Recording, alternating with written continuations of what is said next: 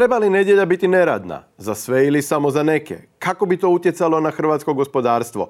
Zašto je to toliko polarizirajuće pitanje? Gledajte reakciju, a ja sam vaš komentator Mate Mić. Reakciju pratite na Facebooku, YouTubeu, Deezeru, Google podcastima, Apple podcastima i svim većim podcast platformama. Pretplatite se, dijelite videa, lajkajte i komentirajte. Predizborne nedjelje ipak će biti radne. HDZ nije izdržao pod pritiskom i epidemiološka mjera bez ikakve epidemiološke pozadine otišla je u povijest. Vladajuća stranka u ovom se pitanju izgubila kao Milanović na vlastitoj inauguraciji. Prvo je nacionalni stožer uveo neradnu nedjelju uz izliku da žele smanjiti tjednu mobilnost, ali su istovremeno produžili radno vrijeme za 4 sata sve ostale dane u tjednu. Kad se sve zbroji, 6 puta 4 je 24 sata i kad se oduzme 13-14 radnih sati u nedjelju, dođemo do rezultata koji govori da je mobilnost ovim potezom u stvari povećana, a ne smanjena. Uračunamo li tu i pauzu za dezinfekciju, mobilnost u najboljem slučaju ostaje ista. Jasno je, HDZ ovim potezom želio zagrabiti u konzervativni bazen glasova nakon više izdaje u ovom mandatu. Ali kako je cijela priča bila previše prozirna, uslijedili su žestoki napadi. Premijer Plenković pokušao je preuzeti odgovornost i pretvoriti stručnu odluku stožera u politički stav HDZ-a, čija je vlada i imenovala taj stožer. Ali se cijela konstrukcija raspala kao kula od karata. Sad smo se vratili na početne pozicije, neradne nedjelje više nema, a HDZ koji je do sad imao milijun prilika i uvesti, opet priča kako oni to jako žele, samo jadni trenutno ne mogu. Problem HDZ-a je to što od smrti predsjednika Tuđmana pokušavaju dobiti glasove oni koji nikad za njih ne bi glasovali. Dijelom se to dogodilo pod pritiskom međunarodne zajednice, a dijelom zato što strategiju stranke kroje vrlo osebujni ljudi čije su osobne vrijednosti isključivo vezane uz vlast, moć, fotelju i saldo na računu. Ukratko, može se HDZ umivati koliko želi, ali za dio birača uvijek će ostati nacionalistička stranka opasnih namjera kojoj ne bi dali glas ni da se pozicionira ljevije od SDP-a. Ta stranka ima povijesno nasljeđe koje će nezanemarivi dio birača uvijek tjerati od nje. HDZ je nedvojbeno najveći hrvatski politički brend koji na jednoj strani spektra baš zato često i nezasluženo dobiva na staroj slavi. Ali jednako tako koliko god se trudili, na drugoj strani spektra na toj staroj slavi gube. Nemali broj birača na ljevici i liberalnom centru ne vrednuje visoko ili čak nimalo one vrijednosti koje obilježavaju HDZ-ovo nasljeđe, pa pokušaj da se dopadnu tim biračima nikad neće upaliti. Najdalje dokle ta ljubav može ići je podrška liberalne i lijeve scene HDZ-u u pacifikaciji ili potpunoj neutralizaciji desne scene.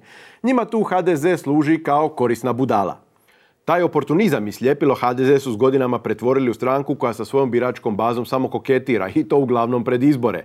A čim oni koji im nikad neće dati glas malo podviknu, povlače se na rezervne položaje. Tako je bilo primjerice s obiteljskim zakonom, a tako je sad i s neradnom nedjeljom.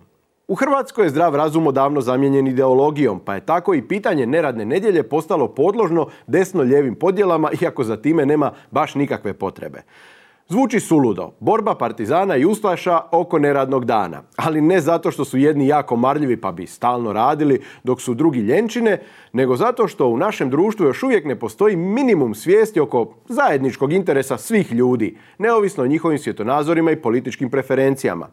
Pa se podržava samo ono što traže naši, makar bilo i trivijalno ili čak štetno, a ono što predlažu njihovi ne prihvaća se ni pod koju cijenu. Ne treba onda čuditi to što se desnica i ljevica žestoko sukobljavaju oko ovog pitanja, iako i jedna i druga strana imaju vlastitu osnovu za inzistiranje na neradnoj nedjelji, pa bi ovdje svako iz svojih razloga trebali biti na istoj strani. Desnica s jedne strane u velikoj mjeri baštini nauk katoličke crkve koji nalaže da je nedjelja dan gospodnji i da se na taj dan slavi Boga i ne radi, dok ljevica s druge strane baštini radnički pokret koji je dao nemaleni doprinos u borbi za pravedniju regulaciju radnog vremena. Crkva se tome nikad nije protivila, dapače, ona je svojim dokumentima uz vlastite argumente i poticala radničko udruživanje, kolektivno pregovaranje i borbu za radnička prava. Pa onda je problem riješen. Svi su sretni s tim. Osim što nisu. Čak i da se svjetonazorski suprotstavljene skupine međusobno dogovore, što je manje vjerojatno od mira na Bliskom istoku, ostaju nam poslodavci od kojih mnoge žele raditi nedjeljom. Pogotovo oni u sektoru neprehrambene trgovine koji žele iskoristiti taj dan kad su mnogi ljudi slobodni za kupovinu. I tijekom ove korona krize u raspravama se dala uočiti ta razlika između sektora prehrambene i neprehrambene trgovine koja je u stvari vrlo logična. Hrana je fiziološka potreba i ako ju ne možemo kupovati nedjeljom, subotom ćemo kupovati dvostruke količine da imamo i za nedjelju. Ili ćemo bilo koji drugi dan u tjednu napraviti zalihu za cijeli tjedan. S druge strane, automobil, računalo, perilicu ili odjeću kupujemo u slobodno vrijeme i ne pravimo zalihe. Zalihe automobila, skupih satova, dizajnerske odjeće i torbica prave eventualno političari i tranzicijski tajkuni i njihove žene, ali samo od njih cijeli sektor ipak ne može preživjeti. Zato dijelu trgovaca odgovara raditi baš tad kad većina ljudi ima slobodnog vremena. I sad, kako regulirati rad nedjeljom, a da se pritom poštuju Ustavom zajamčena radnička prava, poduzetničke slobode i vjerske slobode? Kako osigurati radniku pravo na odmor nedjeljom, poduzetniku pravo da radi i zarađuje, a vjerniku dan za svetkovanje dana gospodnjeg? A Hrvatska je po svom Ustavu dužna to osigurati svima. Ako ste mislili da je ova jednadžba već prekomplicirana, pričekajte još koji trenutak. Neradnu nedjelju često se promatra i kroz prizmu obiteljskog dana, budući da vikendom nema škole, pa djeca mogu cijeli dan provesti soba roditelja, što je super stvar. Bračni parovi bez djece mogli bi i bez usklađivanja slobodnih dana, što je vrlo često nemoguće, dobiti vremena za sebe. Recimo da je to, između ostaloga, važno i za tu famoznu demografsku obnovu, jer začeti dijete ne može se beskontaktno. Mislim da ne moram govoriti kolike bi neradna nedjelja imala pozitivne učinke po stabilnost i kvalitetu života bračnih i obiteljskih zajednica koje su temelj svakog društva. A nama je upravo taj temelj uzdrman. Ali da bi ovaj pozitivni učinak na obitelji bio ostvaren, nedjelja mora biti neradna za sve, a ne samo za sektor trgovine. Malena je korist za širu zajednicu od toga da blagajnice imaju neradnu nedjelju dok svi ostali rade. Od blagajnica je, ne znam zašto, napravljen arhetip socijalističkih radnica koji danas jako pate pod kapitalističkom čizmom i stvoren je dojam da ih ima barem 2 milijuna. Ne pada mi naravno na pamet osporavati težinu njihovog posla, riječ je o fizičkom poslu, ali ne čini mi se da je ljudima u kladionicama, ugostiteljstvu, hotelijerstvu ili građevini puno lakše. Stavljati fokus samo na trgovinu i blagajnice nepravedno je prema puno drugih radnika. Na kraju krajeva, ako nedjelju promatramo kao dan za obitelj, sasvim je nebitno tko radi kakav posao i koliko je fizički umoran. Djeca trebaju roditelje, a supružnici jedni druge, neovisno o struci i tipu posla koji obavljaju. Još jedan razlog zbog kojega nije najmudrije krojiti zakonodavstvo za ovaj kompleksan problem prema blagajnicama je taj što to zanimanje za 10 godina vrlo vjerojatno više neće ni postojati.